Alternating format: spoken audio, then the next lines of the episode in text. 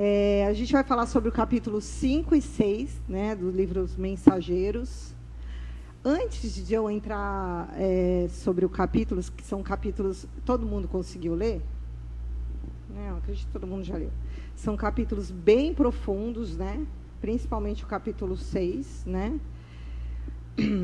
E antes da gente é, entrar nos detalhes né, do, do que o André Luiz é, escreveu, eu queria que a gente refletisse sobre duas coisas.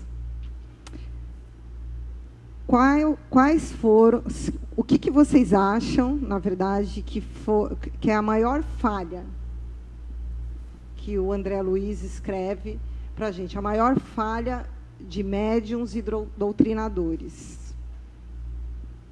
Os fracassos. Quais são os fracassos? Não é para comentar, só para a gente pensar. Quais são os fracassos? Por que, que eu estou falando isso? Porque quando a gente é, começou a estudar, né, a, a, proposta né, é justamente da gente estudar sobre a obra na ótica do, na tarefa, né? E no começo, nos primeiros capítulos, realmente eu tive estava é, muito é, focada nessa ótica da tarefa em si, da casa espírita. Mas, estudando melhor e tendo a oportunidade também de estudar um tema que eu, que eu vou fazer uma palestra no final do mês, que é sobre mediunidade, é, eu comecei a perceber que, não que a gente não saiba, mas que a tarefa não é essa tarefa aqui da casa espírita. Essa é a tarefa mais fácil que nós temos, como médiums ou doutrinadores. Mas que a nossa tarefa é fora daqui, como cristãos. Né? Então, assim, para quem leu os dois capítulos, isso fica muito claro. Que em nenhum momento né, ele fala de, olha, você falhou é, num, num, numa corrente, você falhou como isso, você falhou. Não, em nenhum momento ele, ele, ele fala sobre isso. Então, eu acho que nós, como trabalhadores, né, nós temos que começar a olhar é, essas obras de André Luiz, que eu tenho certeza que André Luiz não escreveu isso com o intuito de só esclarecer quem é espírita. Não, quem está numa corrente espírita. Não faz o menor sentido isso. Né? Atingir 1%. Sei lá. Mas não, justamente de esclarecer que a tarefa do Cristo é muito maior do que essa que nós temos em tempos religiosos. Né? Para isso, também eu vou lá para o final do slide, porque eu sou faço tudo ao contrário. Eu coloquei a, a diferença entre servir e trabalhar, que é um, eu acho que eu confundo bastante, né? E André Luiz, outros, é, Emmanuel principalmente, ele usa muito a palavra servir, servos, servir, serviço. Então, servir nada mais é do que trabalhar em favor de alguém ou de uma instituição ou de uma ideia.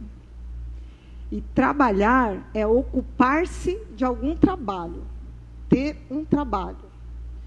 Então, são duas coisas bem distintas. Então, nós não somos trabalhadores do Cristo. Não queremos ser, né? Nós temos que ser servos do Cristo. Trabalhar para o Cristo, pelo ideal que é o que o Evangelho prega. E antes de começar também, queria ler um trecho de um livro que a Cássia aqui me recomendou, que se chama Tormentos da Obsessão. Estou lendo o livro e não lembro o nome do livro. Que é um livro do Divaldo, né, psicografado pelo Divaldo, do Manuel Filomeno de Miranda. Que ele conta no começo. Vocês já leram? Ele conta no começo do livro como é que o Dr. Eurípides Barçanufo fundou, teve a ideia de construir o Hospital Espiritual Esperança, né? inclusive, que ele foi até o Cristo conversou para suplicar para que o Cristo atendesse, né? Então, eu vou ler rapidinho, porque eu acho que isso também serve de reflexão para a gente. O missionário compadecido buscou o apoio dos benfeitores de, de mais alto para que conduzissem a Jesus um, uma sua proposta, caracterizada pelo interesse de edificação de um masa, é, ma, é, nosocômio, é tipo manicômio, né?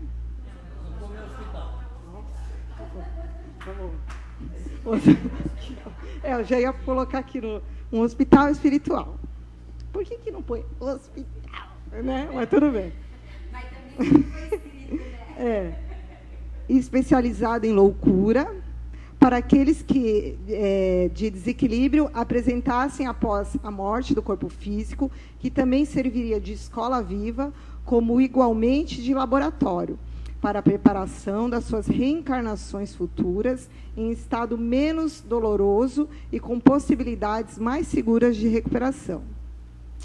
Obedecendo a um plano cuidadoso, foram erguidos diversos blocos que deveriam atender às patologias específicas tais como delírios graves, possessões de longo porte, consciências de autopunitivas, desespero por conflitos íntimos, fixações mórbidas, hebetação mental, autismo, peraí, autismo consequente a arrependimentos tardios e esquizofrenias tenebrosas, obsessões compulsivas e etc.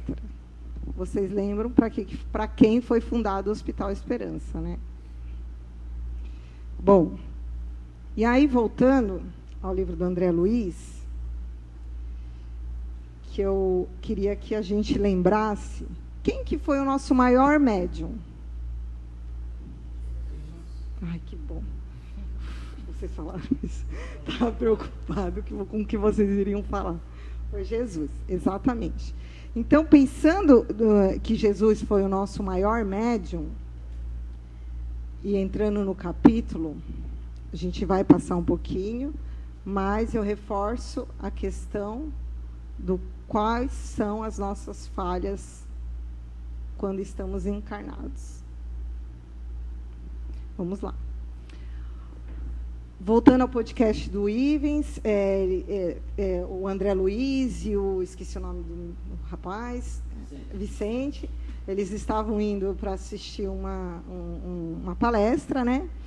É, e aí a palestra começou com esse trabalhador, que é um trabalhador que já foi um trabalhador né, da comunicação, o teléforo. Telésforo, faltou o S, né? Telésforo, que solicitou a presença de todos os aprendizes do trabalho de intercâmbio entre trabalhadores do nosso lar e nos, nós encarnados. Então, ele queria que todos os aprendizes do nosso lar que iriam trabalhar nessa coisa de intercâmbio entre o plano espiritual e o plano terrestre, que todos deveriam estar presentes né, nessa palestra.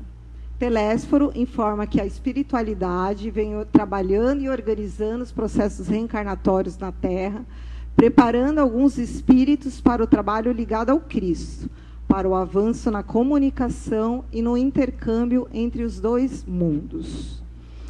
Isso é o que, que a gente pode pensar, principalmente nessa época aí, né, que foi escrito uh, os mensageiros, mas até hoje também é, que a gente acha que às vezes que o intercâmbio entre o plano espiritual e, e, os encarnados é justamente só dentro de templo ou de igreja ou, ou de assembleia é, evangélicas ou dentro de uma casa espírita. E não, né? A gente está o tempo todo sendo é, influenciado tanto pelo plano espiritual como pelo plano, né? Os, os planos mais baixos, depende muito da nossa vibração.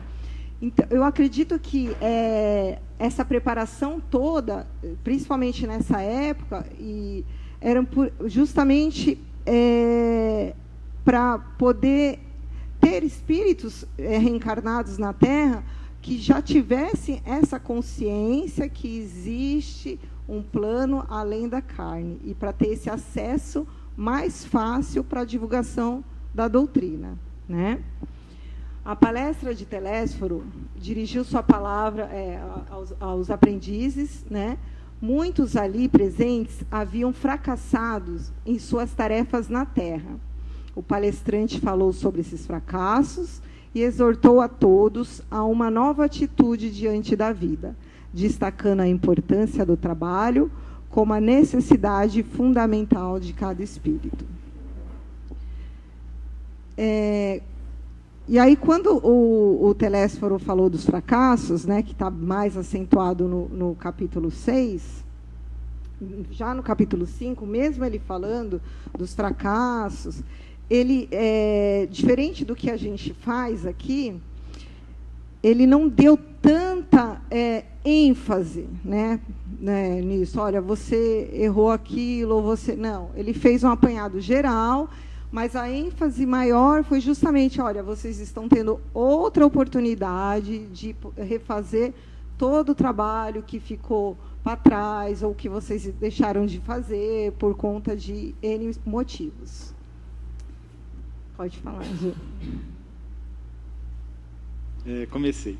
É, eu fiz duas anotações aqui interessantes sobre essa, essa parte em que Telésforo estava falando sobre aqueles que não prestam atenção, é onde ele fala assim: as transições essenciais da existência na Terra encontram-se a maioria dos homens absolutamente distraídos das realidades eternas. Uhum. Né? A maioria de, de, dos Encarnados aqui, eles não fazem nem noção da, do que é o plano espiritual.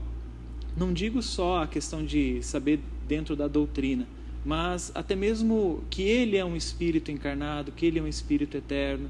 Né? Então, é, quando a gente começa a conversar com as pessoas que estão chegando à casa espírita, é, elas tomam um, um, susto, uma surpresa muito grande, porque que realidade é essa que sempre esteve ali e ela nunca percebeu, né? E a outra que eu achei é, interessante e que tem a ver, ele falou assim: a mente humana abre-se cada vez mais para o contato com as expressões invisíveis, dentro das quais funciona e se movimenta. É, isso é uma fatalidade evolutiva. Então, é, quando eu falei que essas pessoas se assustam, porque elas começam a compreender que a vida inteira delas, elas foram cercadas por isso, onde a, a vida dela funciona e se movimenta e elas não prestaram atenção. E quando ele fala que isso é uma fatalidade evolutiva, isso quer dizer, isso acontece em todos os planos. Quando a gente chega lá, a gente passa por é, é, mundos primitivos, a gente chega em, em provas e expiações, esse é o momento do contato com os espíritos, contato com outro mundo para aprendizado. Por isso que ele coloca como uma fatalidade evolutiva. Pode. É, é como se. É como, é, como, aqui, tá aqui, é como se você fosse fazer uma viagem para um país que você não conhece. Entendeu? E tudo que você vê e observa é novo uhum. e você incorpora. Então, essa é, na verdade, a fatalidade evolutiva. Você estará sempre em contato com um novo aprendizado. Ele ressalta, dentro daquilo que, que o, o Juliano comentou, na minha visão, o seguinte: esse processo, um pouquinho diferente do que você colocou, Rita, que não é para um grupo que está sendo preparado para voltar à Terra e ser melhor. Isso é uma preparação para todos os grupos com os quais eles vêm tratando no plano espiritual, com a incumbência de orientá-los para que façam o bom trabalho, para que tenham o bom combate.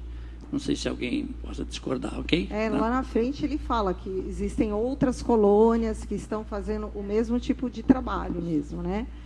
É, é, ele fala, reforça a, a, o propósito de você ser servidor e não trabalhador, né? E como o Juliano é, colocou, ele é, fala qual que é o foco principal da reunião que é, vemos nessa reunião grande parte de cooperadores do nosso lar que faliram nas missões da mediunidade e da doutrinação, bem como outros muitos colegas que se preparam para as provas dessa natureza. Nossa tarefa é enorme, precisamos disseminar ensinamentos novos relativamente à preparação dos que habitam nossa colônia. Considerando as outras colônias da nossa esfera, providenciam tarefas da mesma natureza, mas pouquíssimos são os que lembram das realidades eternas no outro lado do véu. A ignorância domina a maioria das consciências encarnadas. E a ignorância é a mãe das misérias, das fraquezas e dos crimes. Quais são a, a, a, as nossas falências né, nessa encarnação? Justamente é a vida que nós levamos fora da casa espírita quando a gente acha que a gente tem que ser só cristão dentro do templo religioso. Né? Ou quando você se dedica demais também, né? É, às vezes para a doutrina, só que acaba esquecendo de praticar a caridade dentro do seu lar, com seu marido, com seus filhos, né? com seu companheiro no trabalho você tem muita paciência para atender um, um, um, assistido que vem para casa espírita, mas não tem paciência de escutar o seu parceiro que está com problema ou o seu amigo que pede socorro. Porque a gente se engana e acha que é, todo, todo esse curso aqui, todos esses livros que nós já lemos né, na, com, durante o, a nossa encarnação aqui como espírita, a gente acha que se intelectualizando, nós estamos no caminho certo.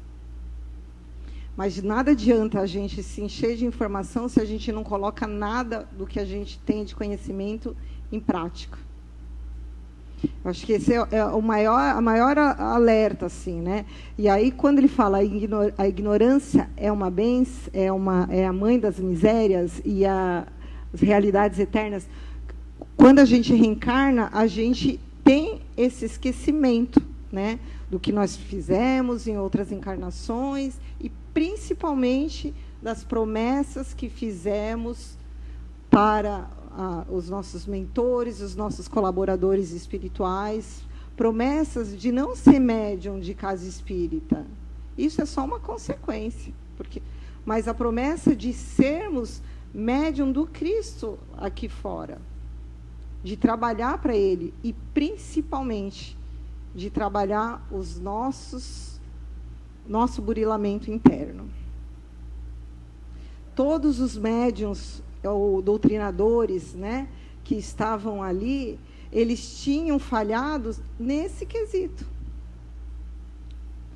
No quesito vida como ela é no dia a dia, né? Dando importância a outras questões, ou às vezes dando uma importância exacerbada, justamente, como ele fala na, mais para frente, dando uma importância para os ritos, né? para os ritos, para os rituais, e não é, conseguindo enxergar que nada adianta você ter esse monte de informação doutrinária se você não faz um esforço de melhoramento a nossa encarnação está perdida. E a, nós, como cristãos, a gente, nós temos o nosso nossa intuição, aquela vozinha que fica interna, que fica ali falando, gente, Rita, não tá bom esse caminho. Você está deixando de fazer alguma coisa. Rita, pega mais leve nisso e dá mais atenção. Só que a gente, pelo nosso ego, né, a gente vai deixando essas coisas de lado, porque é muito difícil mudar. É muito mais fácil ficar na nossa zona de conforto. Ficar fazendo o nosso dia a dia de vir terça, quarta, quinta ou sexta ou a semana toda para casa espírita e achar que a gente está fazendo muito. Vamos lá. Aí o, o, que o Juliano tinha falado, né? As transições essenciais da existência da Terra encontram a maioria dos homens absolutamente distraído das realidades eternas. Nós, às vezes até a gente, né? Não só a gente que tem a noção, né? Que tem, a, que estuda, às vezes a gente se pega esquecendo que que a vida não é só isso, pensando como se a vida acabasse daqui, não, daqui a 10 anos vou, vou morrer e vai acabar. E fazendo planos, né? A curto prazo, achando que a gente não tem tempo para as coisas, querendo as coisas para hoje, né? É indispensável socorrer os que enfrentam corajosos as profundas transformações do planeta. É, desculpa, alguém quer falar alguma coisa? Eu, tô, é, o que, eu acredito que aqui ele, essa equipe toda né, da espiritualidade que estava mandando espíritos reencarnarem, já com, essa, com esse entendimento, justamente para esclarecer e amparar quem já está um pouquinho acordado para esse lado espiritual. Então, para esse espírito encarnado não se sentir tão desamparado, olha, então foi enviado uma, acredito, uma pleiade de espíritos que já para a divulgação da doutrina, para a divulgação do que, olha, a vida continua, a vida não é só isso, justamente para amparar essa, esses espíritos que já estavam encarnados na Terra no momento dessa transformação que já começou faz tempo e a gente acha que foi só agora, né? E há correntes espiritualistas de elevado teor educativo que nos malsinam a influência por, por quererem um homem aperfeiçoado de um dia para o outro, rigorosamente redimido a golpe instantâneo da vontade, sem realização metódica. Esse é um ponto muito importante. Que isso a gente acaba fazendo com nós mesmos. Ninguém dá saltos. Um ou outro. Paulo, de Tarso. É o único que eu conheço. Assim, conheço não. Que em uma existência. quer dizer, conheço, que é, é muito difícil você dar saltos quânticos de evolução. Principalmente nós, né? Quase impossível, exatamente. E às vezes você está num meio né, é, que te exige, às vezes até na sua casa. Eu já escutei isso, todo mundo já escuta, a gente escuta, às vezes, com tom de brincadeira, mas aquela falando a verdade, né? Ai, você vai toda semana para casa espírita, só, só piora, não melhorou nada. Né? Então, assim, parece que a gente não tem direito de sentir raiva, não tem direito de, de ter sentimentos de ficar triste de quando alguém desencarna, da gente se sentir triste, às vezes até no momento de rebeldia. E, e não só as, as, instituições, né? Porque é, aqui eu não, não sinto mais tanto isso, né? Mas já teve muito de que qualquer coisa você está obsediado, né? Então você não pode ficar triste e nem ter um momento de fraqueza. Mas fora daqui também, né? como, como, como a gente se intitula como cristão, as pessoas esperam de nós uma atitude do Cristo, até nós, às vezes, né? E às vezes a gente fica mesmo é, constrangido a, a, a, segurar algum tipo de, de sentimento que a gente está tendo que não é muito elevado por conta dessa cobrança, às vezes dentro do nosso lar ou das instituições. Querida Rita, me permita fazer uma, uma observação. Eu acho linda a sua interpretação desse texto que você leu aí. É, mas eu gostaria de acrescentar o seguinte: é, Telésforo, ele diz o seguinte nessa série de parágrafos que há uma constatação de que os grupos cristãos, os tarefeiros que hoje é, morejam pelo plano terrestre, estão corajosamente é, enfrentando profundas transformações do planeta. E ele diz mais, que você interpretou de uma outra maneira. Ele diz mais que essas transições essenciais, né, encontram a maioria dos homens absolutamente distraídos da realidade eterna. E, e ainda sofre a influência das, das é, digamos assim, das hostes espiritualistas que nos malsinam a existência. E é nesse sentido que eles estão preocupados. Eles precisamos ajudar aqueles que estão no caminho. Então, diferentemente do que você é, imaginou, que eles nos cobram uma atitude cristã, eles nos cobram uma, uma, uma atitude contrária à atitude cristã. Porque a igreja romana quer ver o quê? Quer ver as pessoas transformadas nesta vida. Né? Os, os, os evangélicos nos, nos tratam como seres diabólicos. Isso ele fala literalmente aqui, tá? Entendeu? E outras, é, digamos assim, instituições altamente é, intelectualizadas que tratam das questões espirituais também nos, nos tratam como se nós fôssemos, digamos assim, ou ingênuos ou descolados da verdade. E é nesse sentido que ele encontra uma coragem, porque apesar dos pesares, nós estamos fazendo o nosso trabalho. Tá? Sem, evidentemente, é, é, desmerecer o que você mencionou a respeito do nosso fracasso. Sim. Porque somos é, fadados ao fracasso mesmo, isso é inevitável. Pretender que nós não tenhamos a chance de errar naquilo que fazemos em nome do Cristo seria é, uma exacerbação da nossa arrogância, né, do nosso egoísmo e do nosso orgulho. Né? Então, eu não sei, eu é, não, eu, essa, eu acho que é um ponto de vista, mas eu, eu, vejo que a preocupação dele, ele fala, inclusive, mais na frente, das instituições espiritualistas, que são as casas espíritas, né? que também... É... Não, espiritualista não é casa espírita. Não, é que... Na, é... Sim. Espiritualistas, ele, ele não fala casa espírita específica, mas ele fala das instituições religiosas. Né? É. Eu estou tentando trazer para o nosso meio. É preciso entender onde Não, é, espírito. Porque assim, Douglas, eu não vou ficar aqui é, hoje. Eu estou tentando. Eu sei que a gente tem que fazer o, o, estudo do livro. Eu achei legal sua abordagem, mas eu estou tentando, é, em cima do estudo do livro, trazer um pouco para o nosso dia, né?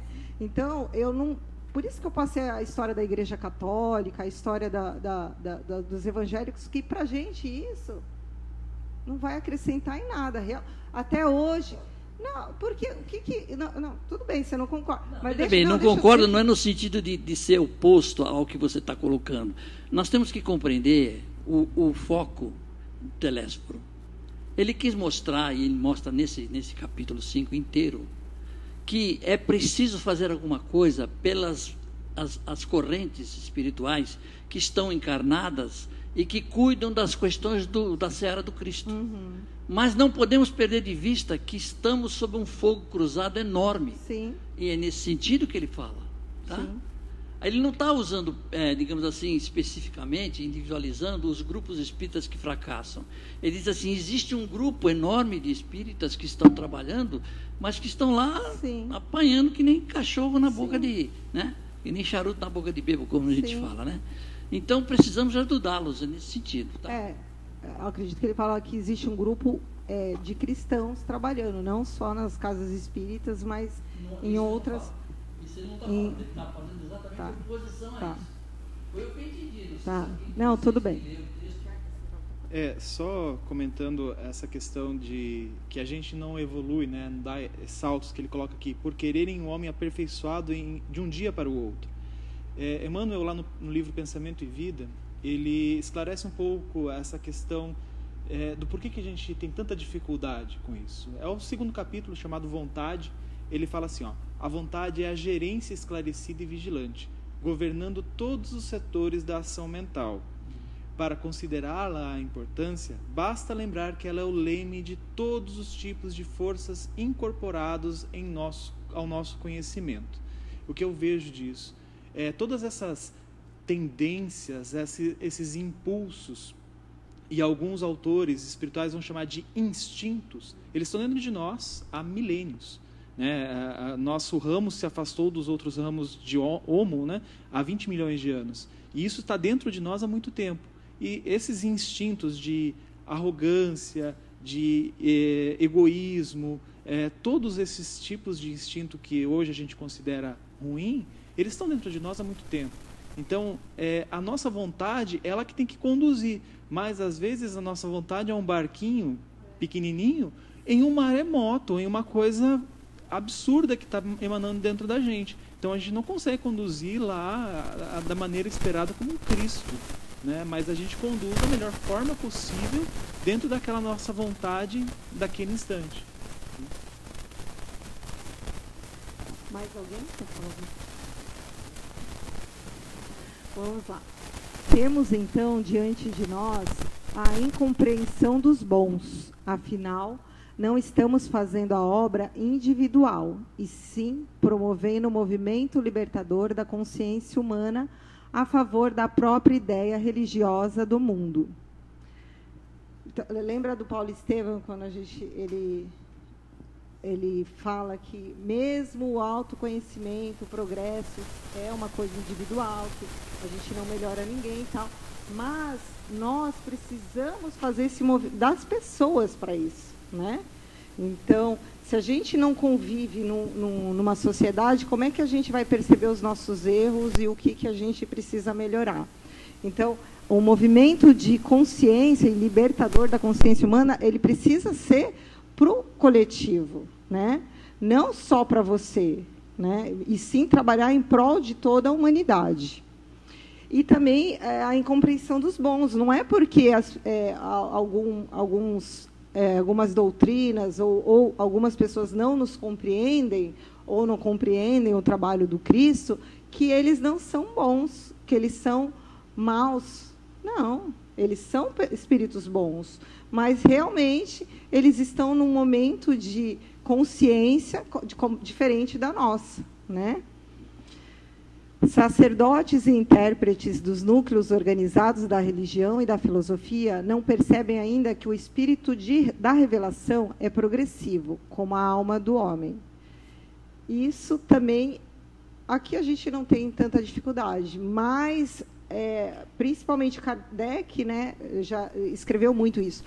O, a doutrina, o espiritismo é algo progressivo, como a ciência. Né?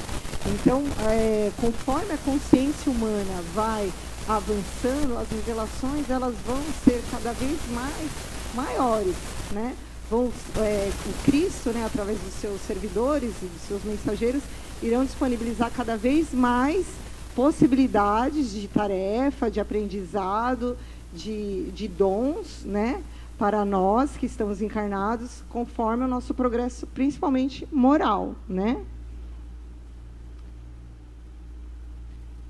Bom, é, a ciência é, progride vertiginosamente no planeta e, no entanto, à medida que se suprimem sofrimentos do corpo, multiplicam-se multiplicam as aflições da alma.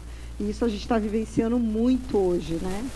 Porque a ciência ela evoluiu de uma maneira, a tecnologia, tudo, que a gente tem hoje, meu, resolução para praticamente tudo, né?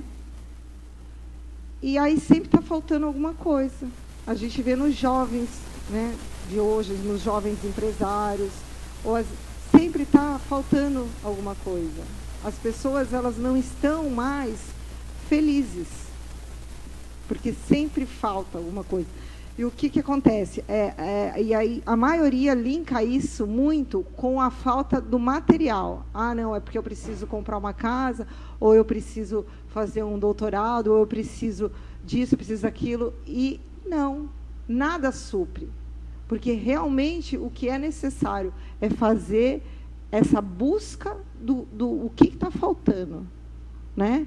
O que está faltando? essa consciência de Deus, né?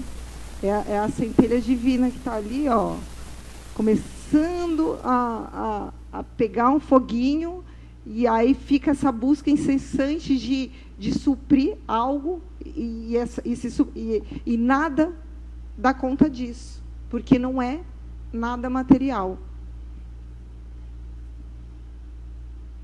É, é, nisso que você falou, eu achei muito interessante, eu até marquei aqui, né, que nós estamos progredindo, pela observação do, do Telésforo, nós estamos progredindo muito rápido na questão das ciências humanas, né, da medicina, a cura das doenças, é, até mesmo vitalidade e, e, pessoas vivendo cada vez mais. Até tem um, um, um livro que o Douglas me presenteou chamado Sapiens, que eu estou lendo e tô, é maravilhoso, e ele fala sobre isso. Vai chegar um ponto em que nós não vamos mais ter medo de doenças. Nossa medicina vai avançar tanto que qualquer doença vai ser curada.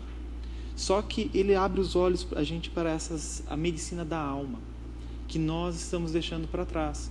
E o que, que a medicina da alma vai acarretar? Ansiedade, vai acarretar é, depressão, suicídios em massa, suicídio a cada dois, três segundos, como a gente tem estatísticas agora Então, tudo isso, é, a gente está progredindo muito. Mas por quê? E a, e a medicina da alma? E a, e a parte da alma? E, a, e o homem integral? Está faltando isso.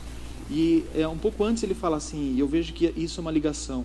É, é, e sim a certeza de que há homens infernais criando uhum. infernos para si mesmos. Sim.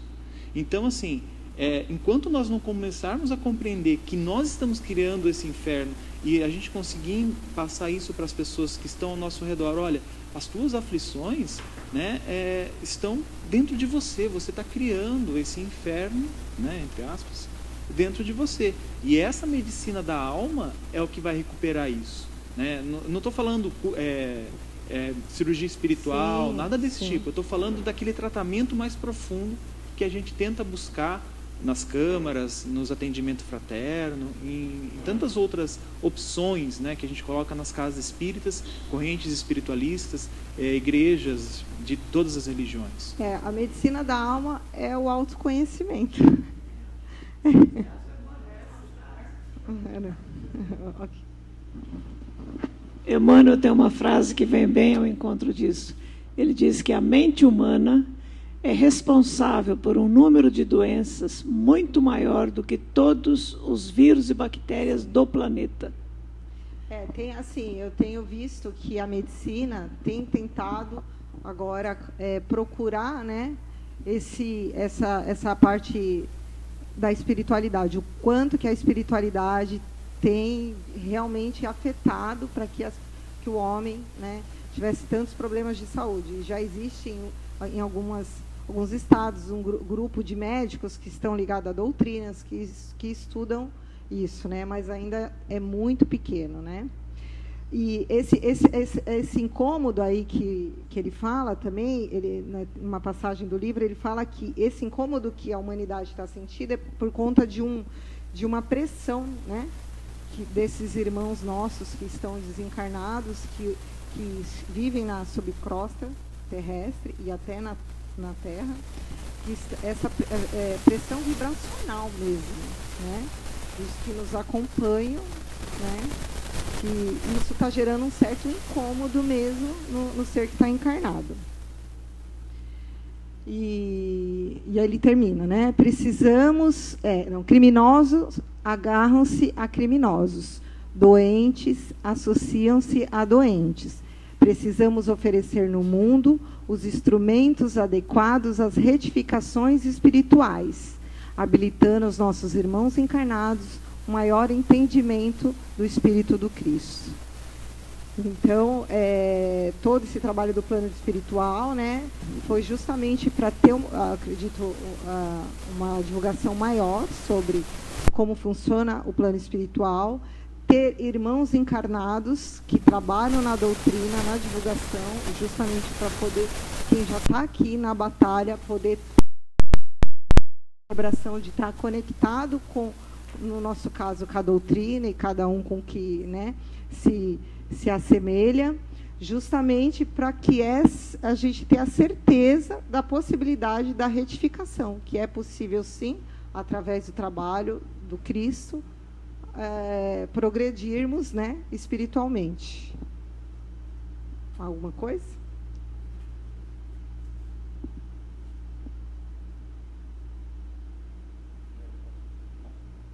Bom, aí esse capítulo eu acho, achei muito, tive muita dificuldade de resumir. Porque já é um resumo, né? Porque eu acho que ele deve ter falado mais coisas e André Luiz só resumiu. Mas. E esse capítulo também, nossa, faz a gente pensar muito, né? Eu, pelo menos. O que, que eu estou fazendo na minha reencarnação, sabe? Às vezes eu fico até falando, Senhor, me dá uma luz aí, mas uma luz bem, bem grande, porque está difícil de enxergar. Neon piscando assim, né? É, que são as, as advertências profundas, né? Então, eu acho que o ponto principal, se tiver faltando alguma coisa, né? Eu acho alguém acrescenta dessa reunião aí do Telésforo foi as causas dos sofrimentos, o tempo de servir, provas e expiações, missão e mediunidade e reforma íntima. Né? É, E aí eu vou ler um pouquinho e a gente conversa, porque eu, eu peguei, acho que os três trechos principais. Vamos lá. Desde as primeiras tarefas do Espiritismo Renovador, nosso lar tem enviado diversas turmas ao trabalho da, de disseminação de valores educativos. Centenas de companheiros partem daqui anualmente, aliando necessidades de resgate ao serviço redentor, mas ainda não conseguimos os resultados desejáveis. Alguns alcançaram resultados parciais nas tarefas a desenvolver mas a maioria tem fracassado ruidosamente. Nossos, nossos institutos de socorro debalde movimentam medidas de assistência indispensável. Raríssimos conquistam algum êxito nos delicados mistérios, da mediunidade e da doutrinação. Outras colônias de nossa esfera providenciam tarefas da mesma natureza, mas pouquíssimos são os que se lembram das realidades eternas, no outro lado do véu. A ignorância domina a maioria das consciências encarnadas, e a ignorância é a mãe das misérias, das fraquezas, dos crimes. Grandes instrutores nos fluidos da carne amedrontam-se, por sua vez, diante dos atritos humanos e se recolhem indevidamente na concepção que lhes é, que, lhes é própria. Esquecem-se de que Jesus não esperou que os homens lhe atingissem as glórias magnificentes e que, ao invés, desceu até o plano dos homens para amar, ensinar e servir.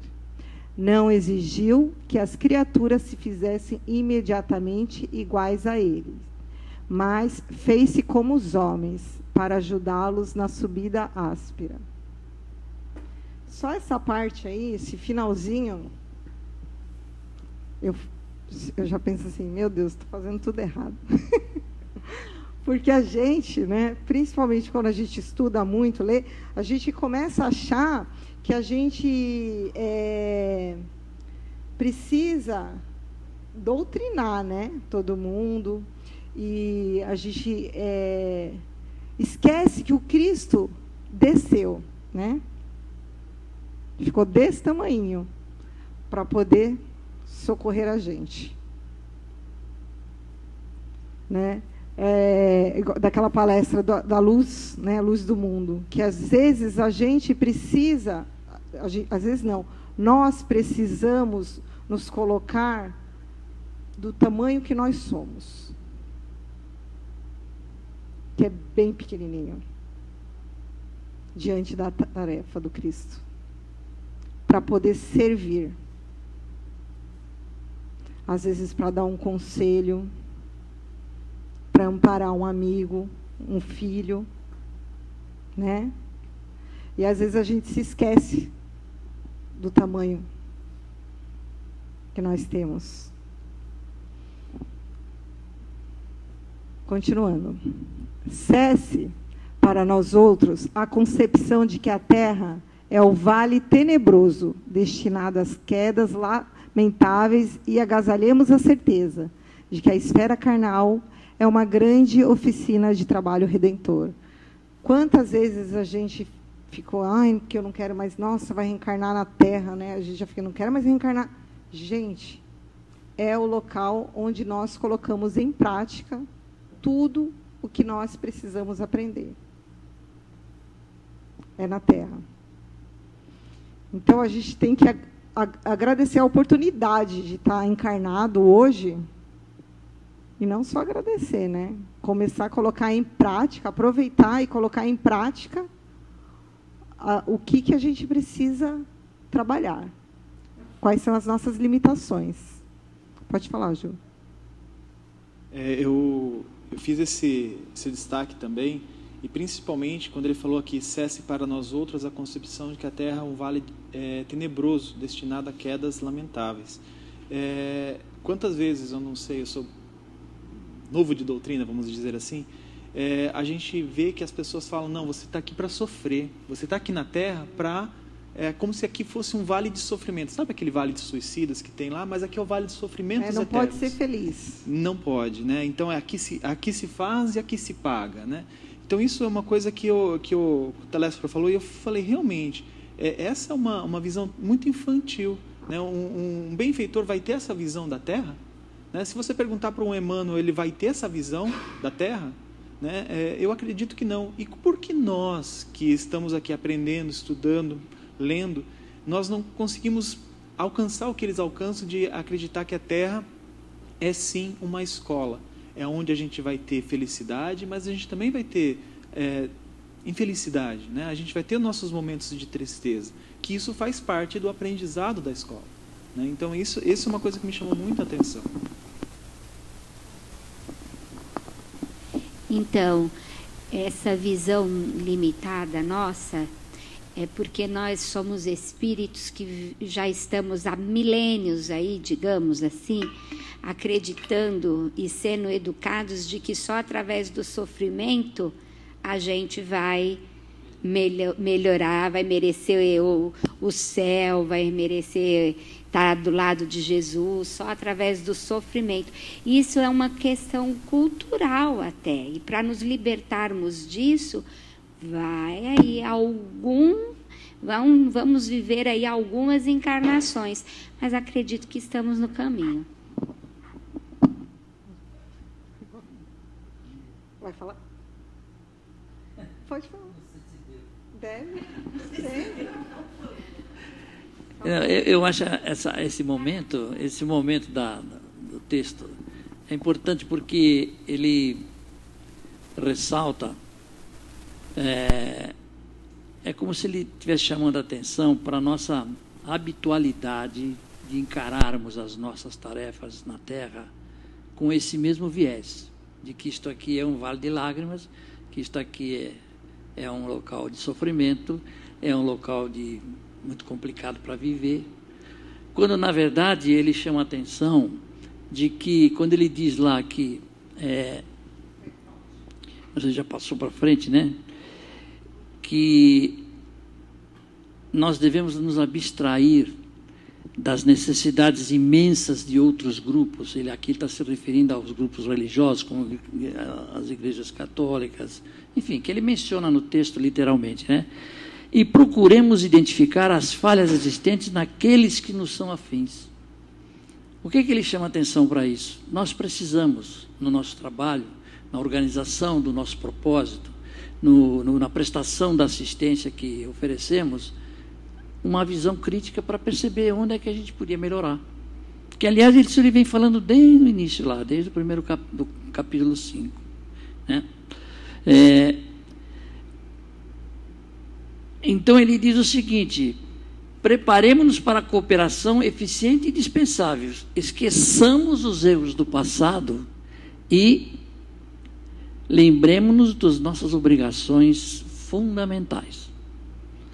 Na verdade, ele está fazendo uma palestra para um grupo de espíritos que estão em preparação para serem orientadores de novos espíritos que serão como nós, espíritas, né?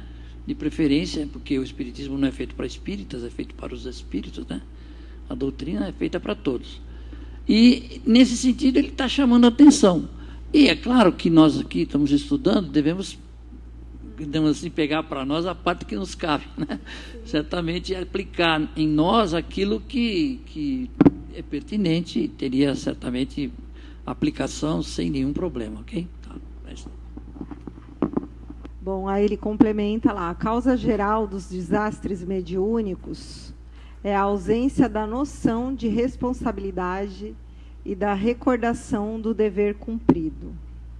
Eu fiquei refletindo um tempão sobre isso, né? E aí, é, o que, que eu acho que ele quer dizer aí, né? Que responsabilidade é essa, né? qual, qual que é a nossa ausência? É justamente de viver o evangelho fora da casa espírita. A gente vive o evangelho aqui dentro. Tenta viver lá fora, mas é difícil porque as pessoas atrapalham. mas, brincando, gente. Mas é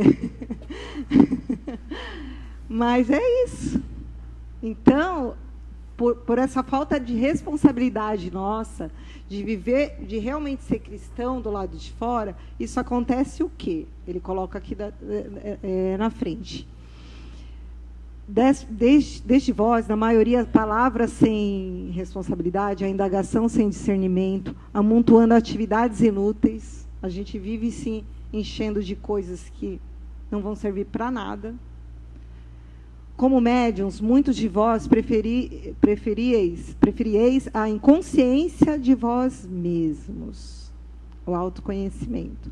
Como doutrinadores, formuláveis conceitos para exortação, jamais para o uso próprio.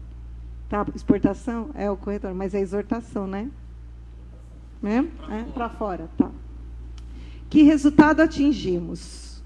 Sendo faz, com esse comportamento que normalmente nós temos. Né? Grandes massas batem as fontes do espiritismo sagrado tão só no propósito de lhe mancharem as águas.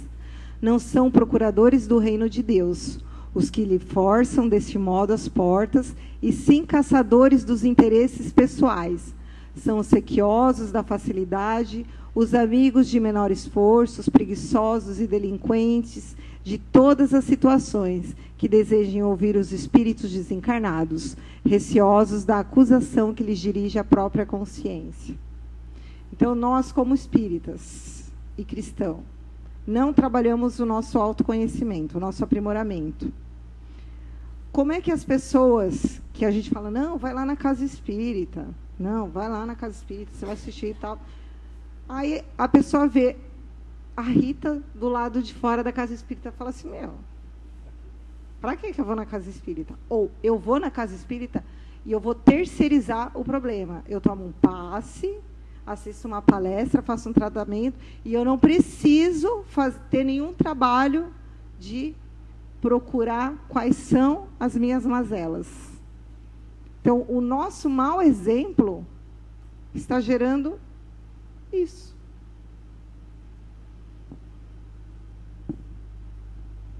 É, remetendo àquela, àquela frase anterior, né, a causa geral dos desastres mediúnicos é a ausência da noção de responsabilidade e da recordação de dever a cumprir. Eu separei, é, eu separei em duas é, noções aqui. Primeiro, a noção de responsabilidade. Né, muitos são médiums, é, começam a, a, senda na, na, na seara espírita, na seara mediúnica, na seara de auxílio, e simplesmente abandonam o mandato mediúnico, que é normal, é, isso acontece. Né? Isso é uma renúncia, por quê? Porque isso exige uma renúncia muito grande das pessoas. Né? Tanto a questão de família, a renúncia até mesmo dos próprios sentimentos. E a segunda é a recordação do dever, que muitos alegam isso, né? que ah, eu não lembro o que aconteceu, o que, o que eu, o, o que, que eu é, programei, assumi na minha encarnação. Muitos alegam isso, e isso é banal, assim, porque nós sabemos o nosso dever. E aquilo que você colocou, que essa questão da mediunidade, esse mandato mediúnico, ele é na nossa vida também lá fora. Né?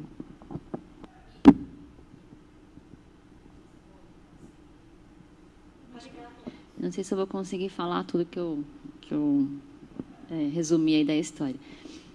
É, a gente sabe que nem todo mundo, a maioria, não é espírita. No mundo não tem uma grande concentração de espíritos, de espíritas, certo? A grande maioria, eu acho que hoje ainda está no católico. São os católicos. Ou, talvez os evangélicos estão tomando espaço aí em relação a, né, pelo que aconteceu no mundo. Aí você pega, os evangélicos também seguem a Bíblia lá deles. Os católicos também seguem a Bíblia. E os, nós espíritas seguimos o Evangelho. Muito bem. E qual é a diferença dos três? Uhum. Interpretação. Exatamente, interpretação. Cada, mas cada um tem. Não, mas eu sigo a, o Evangelho. Eu sigo a Bíblia. O, o evangélico fala. Para ele, na consciência dele, ele está no caminho certo. Então a gente tem que respeitar aquilo que ele está vivendo, como nós também respeitamos. Mas aí vem a questão que eu sempre falei, é muito, eu vou até falar uma palavra feia, né? Bizarro pensar o quê? É, às vezes, talvez Deus pensou em tudo. Eu falo assim, Deus pensou em tudo, Porque se todo mundo fosse espírita, é muito bizarro pensar, não, eu sou espírita, né? Ah, sempre tem um culpado, ou é lá atrás, ou é o outro. Então tem que ter muito entendimento para ser espírita, para que não haja má entendimento do espiritismo. Não Sim. sei se eu fui claro. Sim. Entendeu? É, eu acho, desculpa, você já terminou? Eu acho que a questão é que, que ele, pelo menos para mim, ficou muito claro é, o que Telésforo falou, que, que até que ele fala que os bons, é, os bons também erram, né? A gente, nós todos aqui somos bons, não somos? É? E a gente erra bastante, né? Mas é a história da revelação mesmo, né? Nem todo mundo está preparado para receber a verdade naquele momento, né? Então, isso não quer dizer que nós contemos a verdade absoluta, porque seria muita arrogância da nossa parte, né? Então, a, a, aí nessa parte ele, ele fala assim, o espiritismo tem sabido o, porque nós temos sabido defender o sagrado depósito, porque por termos esquecido em nossos labores carnais que o espiritismo é a revelação divina para a renovação fundamental dos homens. Não entendemos ainda como se faz indispensável a construção do reino de Deus em nós. Por que revelação divina o espiritismo? Porque ele nos mostra que existe vida após a vida e que nós precisamos fazer essa construção do reino de Deus em nós através do autoconhecimento ou, ou dos recursos que nos, nos são possíveis no momento, justamente para progredirmos. Então, eu não gosto muito, eu particular, Rita, de ficar é, é, dando exemplo outras doutrinas, porque todas que estão falando em nome do Cristo e trabalhando para o bem e fazendo com que o homem se torne um homem melhor, todas estão trabalhando para o Cristo. E até doutrinas, o judaísmo, que não são cristãos, eles formam homens de bem. Né? Então, o Cristo, quando ele veio, na, é, reencarnou, ele não veio e falou assim, olha, a partir de hoje eu quero fundar uma religião, vai ser Cristo, cristão. Não, isso foi Lucas depois. Então, ele veio como exemplo de humanidade. Olha, Deus enviou o Cristo para nós é, percebemos o que é ser um ser humano bom e do bem. A religião que inventou foi os homens, que são falíveis. Então, no momento, nós ainda precisamos de doutrinação, porque nós não temos ainda a capacidade de ter o reino de Deus sem esses recursos que uma doutrina nos dá, né? Então, eu, é isso que eu acho que, que, que, é o ponto principal que ele fala no, no final, né? Que esse reino de Deus a gente não vai construir indo em templos.